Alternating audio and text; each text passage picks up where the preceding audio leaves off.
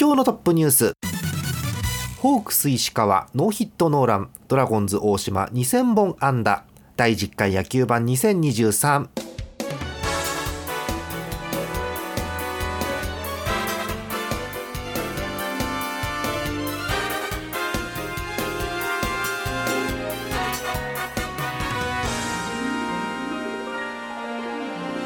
8月28日月曜日の夜です。皆さんこんばんはジャーマネです。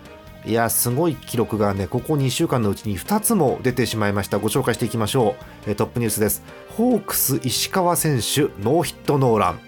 今年も出ましたね。これはですね8月18日、え、先々週ですかね、え、週末でした。ソフトバンク西武の、えー、ペイペイドームの試合、え、ソフトバンク石川投手プロ野球88人目のノーヒットノーランということだそうです。えー、っと今年はここまでなかったかなと思うんですよね。確か去年あの日本ハムの外国人投手が1回やって以来かなと思うんですけれども、はい、え、そんな感じ。育成出身でのノーヒットノーランということでございます。個人的にはねあの出身が都立高校ということで、うん、すごく親近感が勝手にあります。はい。そしてもう一つドラゴンズ大島選手2000本安打こちらはプロ野球55人目はあ大島選手はあれなんですね。社会人からなんですね。社会人からでだからあの高卒の選手よりキャリアは短いことに普通はなるわけですけどそれでも2000本安打ということだそうです。社会人からの2000本安打は、えー、4人目、えー、古田さん宮本さん、えー、これ両方ともヤクルトですね。あとは中日の和田さん。あそうですか。はい、えー、なんか右が多いですね。はい、えー、大島選手は左で2000本安打ということだそうです。すごいね。うん。まあ、そんなにね頻繁にノーヒットノーランも2000バンドも出るもんじゃないですから、えー、もうこれはもうダブルトップニュースということで両方選ばせていただきました。ぜひねファンの方からのこう何て言うんですかお便りもお待ちしておりますよ。さあ、えー、順位表まず見ていきましょうか。セ・リーグ見ていきます、えー、ついに、え、両リーグともマジックが点灯しております。首位は阪神タイガース。あら。69勝42敗貯金27増えてない ?27 ってどういうこと？はい。マジック21が点灯しております。残り試合数28です。マジック21で28試合か。なるほどね。2位です。そっからなんと7ゲームも開いてます。決まっちゃうねこれね、えー、広島カープ、えー、貯金13個、うん、13個あっても1位とのゲーム差が7っていうね。うんはい、こちらがかなり残り試合数少なくて26試合。あそうですか。え3位です。5.5ゲームさらに開いて d n a 貯金2つ、はあ、接戦です。4位。え0.5ゲーム差で巨人。貯金1つです。ここから開きますね。9.5ゲーム開いて5位がヤクルト。え最下位中日ということになっています。5位とのゲーム差4.5です。あらなるほどね。えパ・リーグ見ていきます。えパ・リーグも、えマジックが点灯しました。オリックスです、え68勝40敗、え貯金28個、えマジック22そしてこっちの方が残り試合多いですね。残り試合31残っています。あら。あ早いね、えー、そして2位です。10.5ゲーム。開いたね、えー、10.5ゲーム開いて、えー、2位がロッテ、えー、貯金7つです。えそこから4ゲーム開いて借金1つのソフトバンク。2ゲーム開いて、え借金5つの楽天。そこから4ゲーム開いてあら上がってきました。日本ハムが5位です。そして最下位西武ということになっています、まあ、西武と日本ハムはもうあの何でしょうゲーム差0.5しかありませんので、まあ、ほぼ一緒かなという気がするんですけれども。こんな順位表。両リーグともに首位のチームが連勝で抜け出しているという感じになっています。さあマジックどんな感じで減っていくんでしょうか、え注目でございます。以上簡単ですが両リーグの順位表を見ていきました。この後は東花さんを迎えしてお便り読んでいきます。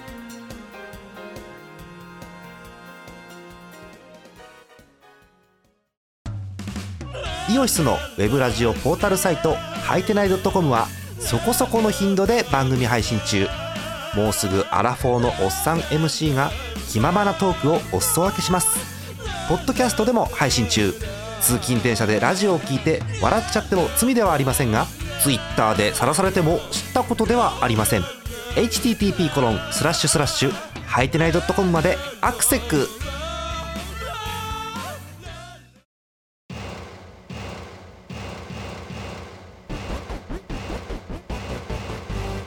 後半ですよ。お便りご紹介していきます。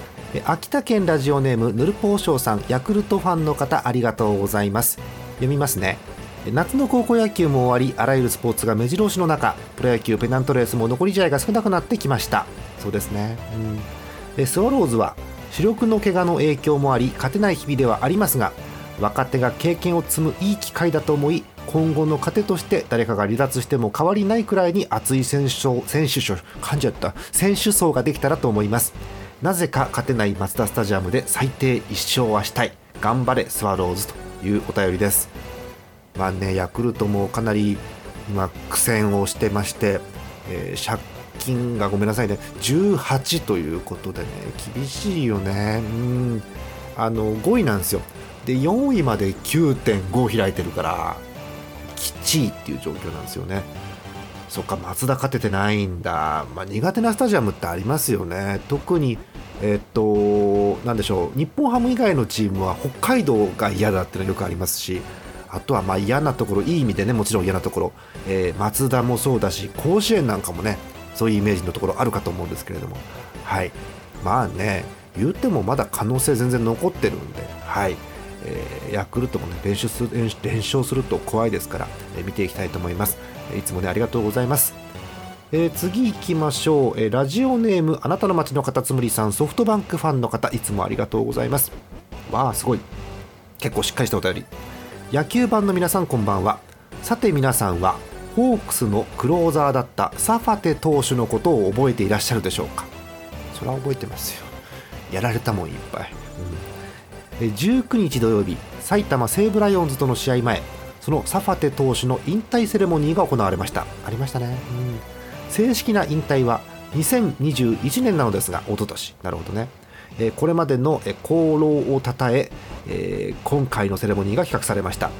サファテ投手といえば鉄壁のクローザーという印象が強いと思いますがその人となりは大変礼儀正しく仲間思いで優しくまただからこそ厳しい面もありました。そうなんだ。それがよくわかるあるエピソードがあります。2017年。すげえ強かった頃だ2017年ソフトバンク2017年8月のある試合後のことです連日早いイニングで降板する先発陣とそれを決定する首脳陣に対してサファテ投手が雷を落としたのです。ほう、えー、すごいこのセリフ。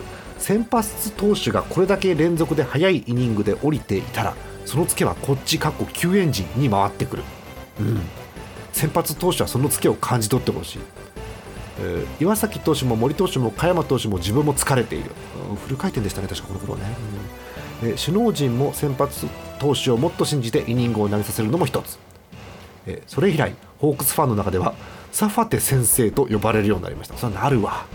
あごもっともだもんなって、うん。今回のセレモニーでも挨拶の折西武さんありがとうとその日の対戦相手である埼玉西武ライオンズへセレモニー開催に協力してくれた感謝も述べていたそうです。どんだけかっこいいんだデニス・サファテ。そして本当に本当に感動と最強をありがとうといううん。サファテ投手のねセレモニーに関するお便りありがとうございます。あのー、あのーもうはっきり言いますね。サファテは嫌なのよ。サファテはね敵チームの推しとしてはねすごく嫌なの。サファテ出てきたらもう終わりやっていう。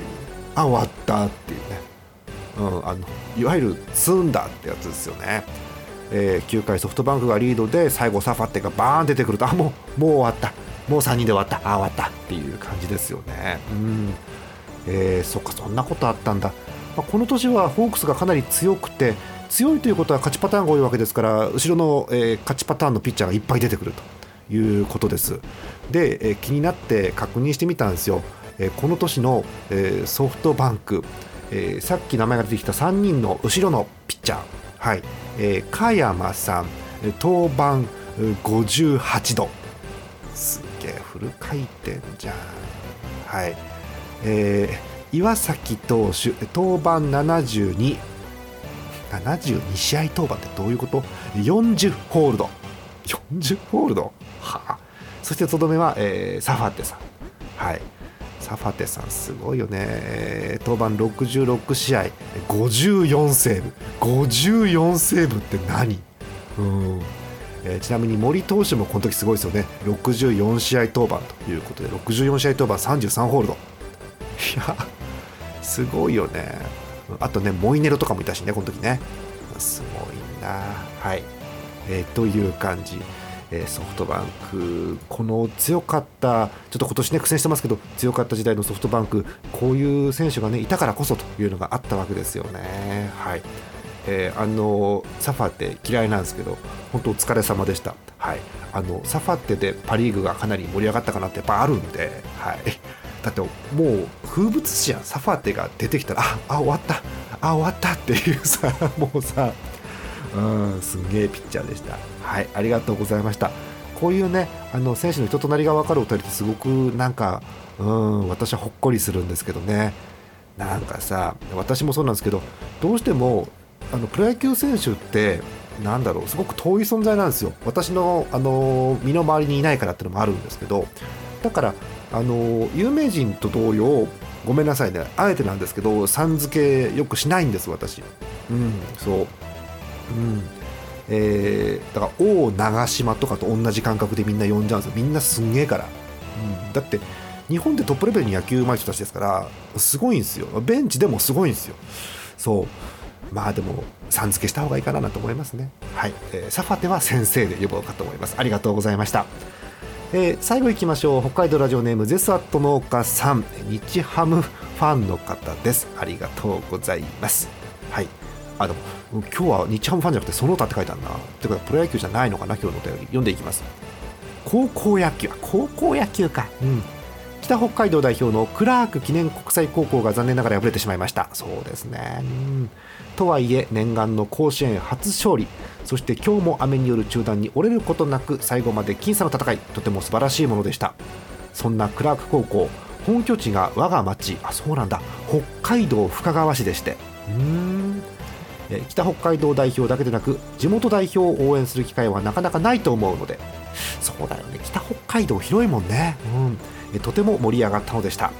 そんな区高っていうのを略してクラーク記念国際高校区高先ほど本拠地と書いたのは通信制高校でして、そうですね、うん。えー、ここの卒業生の中にはそう「アリキラチャンネル」でおなじみアイドルマスターシンデレラガールズで三村かな子を演じている大坪由香さんがいたりします。おなじみかな？おなじみかな？ん？いやさすがテレマスとは切っても切れない縁がありますねというお便りです。そう。あのクラーキーの国際高校あ出てきたとか思うわけですけどあのこれ別にそこに限らずねあんまりこう結びつけていいのかどうか分かんないですけど出身の有名人って見ちゃうよね すごいね。うん。だ今日のトップニュースもさ石川修太さんねそうあのー、なんだっけノイトノランっていう話しましたよね、えー、都立の総合工科高校だっけ？うん。あれ確かあれ仙川の裏でしょ？仙川の裏ってとこら怒られるのか。成城学園の近く。うん。確かそんな感じだった気がする。東京都立総合工科高等学校だ。はい。あウィキペディアあった。世田谷区成城9丁目。うん。だからもともとなんだっけ？世田谷工業？そう世田谷工業だ。世田谷工業、うん、かんじゃう。世田谷工業高校の、えー、あれだったのがいろいろこう合併とかして今そういう名前になってるっていう21世紀になったからな、うん、合併したのが。はい。であの仙川っていうとねあのよく行くあのどことは言いませんけどよく行く稼働ゲームショップがあるもんですから近くにね。はい、まあ、そこそこ離れてはいるんですけど、まあ、同じ地域なんでちょっと親近感があったりします。そう。やっぱりさこう地元の学校が出てくるとうん、応援しちゃうよねどうしてもね、うん、よっぽど悪い噂でもない限り応援しちゃうよね、うん、っていう感じがしましたね。はい、えー、高校野球もあの大大盛り上がりのはい。中ね、えー、この前終わりましたけども皆さんの推しの学校どうでした？うん。あのー、慶応も強かったですね。はい。仙台育英も強かったですね。はい、えー、ということで、えー、また高校野球も注目して見ていきたいと思います。どうせどうせってあれですけどどうせね高校野球のすげええー、やつらがさあえて言いますけどすげえやつらがさあのあのどうせプロ野球来て大暴れするんですから、はい、注目して見ていきましょう。えお便り以上です。はいあのートーカさんがまだいないっていうね。あの来るかと思ったらまだいないんです。いません。トーカさんファンの方もうしばらくということです。え先に、え日本ハムの近況なんですけれどもあそう推しのチームの話ね。日本ハムなんですがなんと最下位を脱出しました、えー西武とね入れ替わって今0.5ゲーム。0.5ゲームは最下位なのよほぼそれは、うん、西武とねちょっと下の方で頑張って争ってる感じです。うん、あのここ、えー、と3週間、この前の野球盤から今回までなんですけど、本当にあの12球団、いろんなチーム調子悪くて、調子いいのは、両リーグの1位の首位のチームと、あと日本ハムなんです。はい、首位のチームと、あのどん兵衛の、私、どん兵衛って言っちゃいますけど、どん兵衛のですね日本ハムだけが、ええ貯金を増やしたり、借金を減らしたりしています。はいえーまあ、日本ハム打線がちょうどねあのうまくつながっているというのがあるのとあとはですねあの個人的にあぜひ見ていただきたいなというのが1個あるんですけど、えー、と日本ハムの、えーすげえ足の速い選手で磯端さんという方がいます。はいえー磯端ってね磯がね50で旗がねこれなんだあのこの旗はなあの京王線の幡ヶ谷駅の旗です。わかんねえな、えー磯端選手っていうあの選手がいるんですけども、その方がですね、あのー左中間に、えーヒットを打ったんです、えーレフトセンターの間。で、足速いもんだから、あの左中間でスリーベースっていう。スリーベースってあんまり左中間のスリーベースないんですよ。なんでかって言ったら、取ったとこから三塁が近いから。うん。宇宙間とかのスリーベースとかあと外野のフェンスの上に金網かなんかがあってあっちの方向に跳ね返っちゃったやつがこう野手が予測できなくてあわあわっつって三塁だとかはあるんですけど左中間のクリーンヒットが三塁打ってあるんだっていうね、えー多分あの磯端左中間三塁打とかで検索すると出るんでぜひご覧になってください。そんな感じです。あの突然ですがここから東川さんです。よろしくお願いします。お願いしよます。かった。無事来ました。よかったです。はい。起こしました。すみません。全然全然全然そんな日ハム話あとは345番があのハマってきたのでえっと、3番清宮君4番万波君5番野村君っていうあの若手3人で、まあ、決まってきたのでそれが良かったとこですかねみたいな話です。えー地味に加藤投手っていう地味って言ったらごめんなさいねあの地味な加藤投手が規定投球回に到達しましたよかったです。そんなとこですね。はい。えーもう6位から5位になった話しかないです、日本ハムは。なとこですね。えーあとは巨人なんですけど、とかさん、今週も何も忙しくて、巨人あんま追っかけられてないんじゃない？大丈夫？なんか結果ぐらいしかちゃんと見てないんですけど、うんなんかあのごめんなさいねあの、かもなく不可もなくみたいな成績じゃん、巨人も。いやなんかまあでも阪神戦に関しては負荷しかないのでは。本当だ 本当だえー、8月のあ本当だ。ええこの前もそうだったね確かね。えっと今週末も、えー負け負け勝ちの1勝2敗。でそのはい。2週間前の8月8日からのやつも、あこれ3立て食らってんだ。あららららはい。しかもこれ東京ドームホームゲームやんこれ。あら。そうなんですよ。二つとも。あちゃーこれはねごめんあのちょっといい話じゃなかったねはい。ねヤクルト相手にうまいことを3連勝できたのに。そうなんですよ。ねはい。なんかね、うん、戸郷で勝てない戸郷で勝てないと辛いよねちょっとね。うん。うん、うん。はい。そんなとこですか。はい。うーんまあでも言うてもなんだかんだで巨人も打つ人はしっかり打って点取ってんでしょだってこれ。そうですね。ホームランは出てて、うんだって岡本も30何本打ってるって聞いたよホームランそうなんです。そうなんです。実は今シーズンは調子が良くって、ねあと丸くんとか最近よく打ってるイメあージ。本当？そうなんだ、はい。まあ、昔からね丸ってこう夏になるとすごい元気とかってあるっちゃあるんですけど。そうかそんな感じなんだねうーんえー、次のゲーム広島なんだえーえこれでも京セラでやるの？京セラドームで広島とやるんだ。しかもはい。多分これ巨人のホームゲームなのか。そうですね。たまに扱いはたまにやるよね。なんか大阪で巨人のホームゲームね。そういえばね。そうなんですよね。そうか、えー、火水木で大阪大阪岐阜っていうね。なかなか変わった日程ですけれども、はい、そんな8月末というとこですかね。なんかお忙しい中でトッカさんなんか気づいたこととか話したいことあります？巨人。えー、巨人より高校野球の方が一生懸命見てたな。まあそうですよね。そういう お便りもそんな感じだったんですよ。あのーなんだろう最近の野球の話そんなに実はお便り来てなくて、えーと 甲子園の話とあとはあのソフトバンク一昨年引退してたサファテさんのあのセレモニーがあったっていうねえそんなとこですかね、うん、高校野球すごかったですね。結局決勝が慶応対育英でしたっけ？確か仙台育英。そうなんですそうなんです。すごい試合でしたね、全くね。うんまあ、あの界隈ではねあの、暑い中やるのはどうかとかっていう話もありますけれども、まあ、それはよそにお任せすることにして、ねえ。まあでもいい試合いっぱいありましたよ、本当に。うん。本当に。なんだろう。あの自分が高校生の頃と比べると恥ずかしくなります、本当に。すげえな、高校生って思ったりしますね。うん。東花さん、なんかこう、ここ応援とか、推しとかってあるんですか、高校野球は。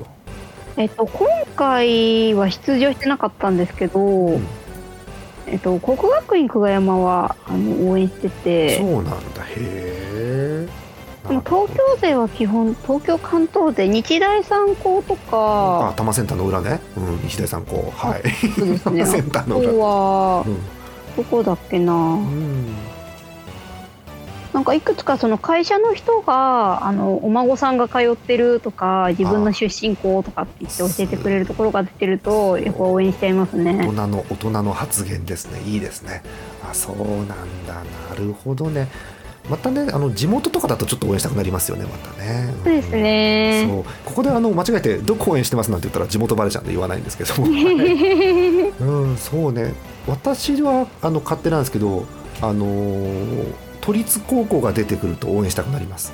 ああ、はい、そうですね。そうあのしかもごめんね細かくて野球の推薦がない都立高校を見ると頑張れと思っちゃいます。そう。いやーそれは応援しちゃいますもねと。もと部員少ないしね。でなかなうかん。うん選手もそこまでこうなんか怪物が揃ってるわけでもないっていうなんかね、うん。そうそうそううまくこういいピッチャーが入ってきたとしては結構戦えたりするんですけどね。そうそうそうあのん勝ち抜けると誰よりも監督が驚いてたりしますよそうね。そうそうよく見る光景ですよね。そうそう、うん、ただそのピッチャー一人に負担がかかるのもどうかっていうのはあるんですけどねもともとね。ああで今確か高校野球は投球数制限ありますよね。そうかそうだよねどんどんそうなんでそのあたりがうん難しいなとは思いますね。やっぱりそういううんなんでしょうあんまり野球でこう売ってない学校というか。そうね。うん。それはあるよね。ちょっとあのなんでしょう、えーちょっとざわつかせてから終わりますか。あの東花さんははい。甲子園を甲子園球場で続けた方がいい派ですか？他のところでやった方がいい派ですか？あー難しいな。うん難しいよね。これはあの個人の意見ですのであの、はい。そうこの人はそう思ってるのねぐらいに聞いてほしいんですけどね。そう。あの先に言っちゃいましょうか私じゃあ。えっと、はい。私はあのごめんなさい。あの伝統とか甲子園が聖地なのは重々に承知してるんですけれども私は高校生が 怪我なくやってほしくてでその後もプロになってから長く野球を見たいのでえ肩は消耗品ですし暑いですし、うん。なので、うん。えー一つ案なんですけどまあ多分出てる案だと思うんですけどねあの甲子園ドームっていう甲子園ドームっていう厳かなやつを作ったらいいんじゃないのっていう気はします。なるほどなるほど。あの後楽園球場の隣にこ東京ドームを作ったようにですねあの辺なんかどうにかしてですね、どうにかしたら近隣住民怒ると思うんですけどあのどうにかして甲子園ドームっていう超かっこいいあもうあの甲子園球場出せよな甲子園ドーム行こうぜっていう感じのあのドリームキャストみたいなんですね。そういうドームができたら 一つなんかこうなんとかなんない、まあ、お金がいるんですけどお金といろんな方々の理解がいるんですけどうんだって無理よ。だってあのごめんね私は暑い中あの倒れ私は倒れるんですけどあの30運動でしかもグラウンドレベル40度近くでした多分あれって。で、うん。あの中で選手が何時間か試合してでずっとスタンドでファンが踊ってんのよ。うん。異常じゃねって思うんですけどうーんでもまあサッカーとかもそうだしね。サッカーとかも、うんこの時期も普通にプロサッカーやってるしなって思ったりもするんで何とも言えませんが、うん、甲子園ドーム作ったらどうっていうのが一つ私の考えだったりはします。はい。うん。そうね。そうですね。うまあうん。ねそうですね。やっぱりこの暑さとか、うん。ああいうことを考えるとね。やっぱり室内の方がいいなとは思うんですけどその伝統的なところも考えると私はえっとえー開会式うん。と,、うん。えっと決勝戦うん。は甲子園でやってああ。あとはドーム。そうか。うん。いいね。それは一つ案だね。そうか。だからできなくなることは何だろう。あの土持って帰れねえのか。負けた時に。そうですね。だからまあもしくはその、まあ、うん甲子園でやったから甲子園の土を持って帰るっていうそうね。ねそのあれがあって他のところでやってわざわざ甲子園の土を持って帰りたいかどうかは高校生に聞かないと分かんないですけそどうね。うんど通常校は少なくともあの入って持って帰りたい人は持って帰れるとかそういうそうね。形？まあ、だからあのこうどっちがいいかなって心配してることはもちろんその選手のコンディションも心配なんですけどあのそれを変えたおかげであの高校野球人口減ってほしくないですよね、ううんんそれがあってねちょっと悩ましいとこではありますよね。甲子園でやんないんじゃじゃあ出る意味ないよねってなるんだったらまたそれも違うしね。そうですね。うん、でも多分同じぐらい暑いから野球したくねえなっていうのも多分いるんだよね、うん。そうなんですよね。難しいよねとっても。でもそれいいですね。あの一部だけ決勝戦とかはやるってのはいいですね。そうですね。なんかやっぱこう伝統としてのなんか象徴的なところはうんそうね。ねやっぱりあるのでなるほど。そういったところはで一戦だけだったらまあそのね十分に休息を取ってからやれば。うん十分負担は軽くなりますよでもそれは、んそうですね。うん。なんでね。あそこを目指してっていうところの目標の一つとして残しつつそうか。体調にも配慮してあとあの観客席もしんどいじゃないですか正直ね。おかしいと思うよやっぱりあれね。おかしいっていうか倒れるやんあんなんさ普通、ねねなんでそういうことを考えたらまあそこも含めてあの室内でね無理のない程度で程度っていうか無理のない中でうん楽しんでもらうのがいいのかなとは思いますね。はい。皆さんどうお考えですか？はい。あのこれが正義という話ではないので皆さんね、うんはい、うんえーいろんな考えがあるかと思います。私もねいろんなあのお話をねあちこちで見ていこうと思ってますよ。はい。とにかく高校生があの思う存分野球ができるといいですね。うん。はい。はい、そんなことを考えております。まとまった？これまとまった？結構うまく。はい。周りの様子を見ながら、まとまった？なんて言ってますけどね。はい。えー話をすり替えていきたいと思います。えー明日もプロ野球続いてまいりますので、予告先発見ていきましょう。8月29日火曜日予告先発です。セリーグからいきます。バンテリンドーム中日ヤクルトは涌井対サイスニード。えー話題に上がりました甲子園球場です。阪神 DNA 西対今永。そして、えー京セラドーム大阪で、えー巨人対広島です。えー山崎伊織君対栗ということになっています。えーパ・リーグ行きましょう。楽天モバイルです。楽天西武は則本対松本。えー長崎ですね。ソフトバンクオリックスはお名前が長い。スチュワート・ジュニア対ワゲスパック、神そう。うん 最後、ZOZO マリンです。ロッテ日本ハムは小島対マーベルということになっています。すべての試合が同時6時にプレイボールです。さあ終盤戦各チームの残り試合数が30近くということになっていますが巨人は京セラドーム大阪えー珍しいですね。大阪に行って巨人広島ということになります、えー山崎伊織君に頑張ってほしいんですが、えー対戦相手は栗、えー今年の栗君防御率が2.5を切っています。うん。直前の試合 d n a 戦、えー完封。9イニング失点ゼロ。三振8つ128球力投。いやー揃ってるなはい。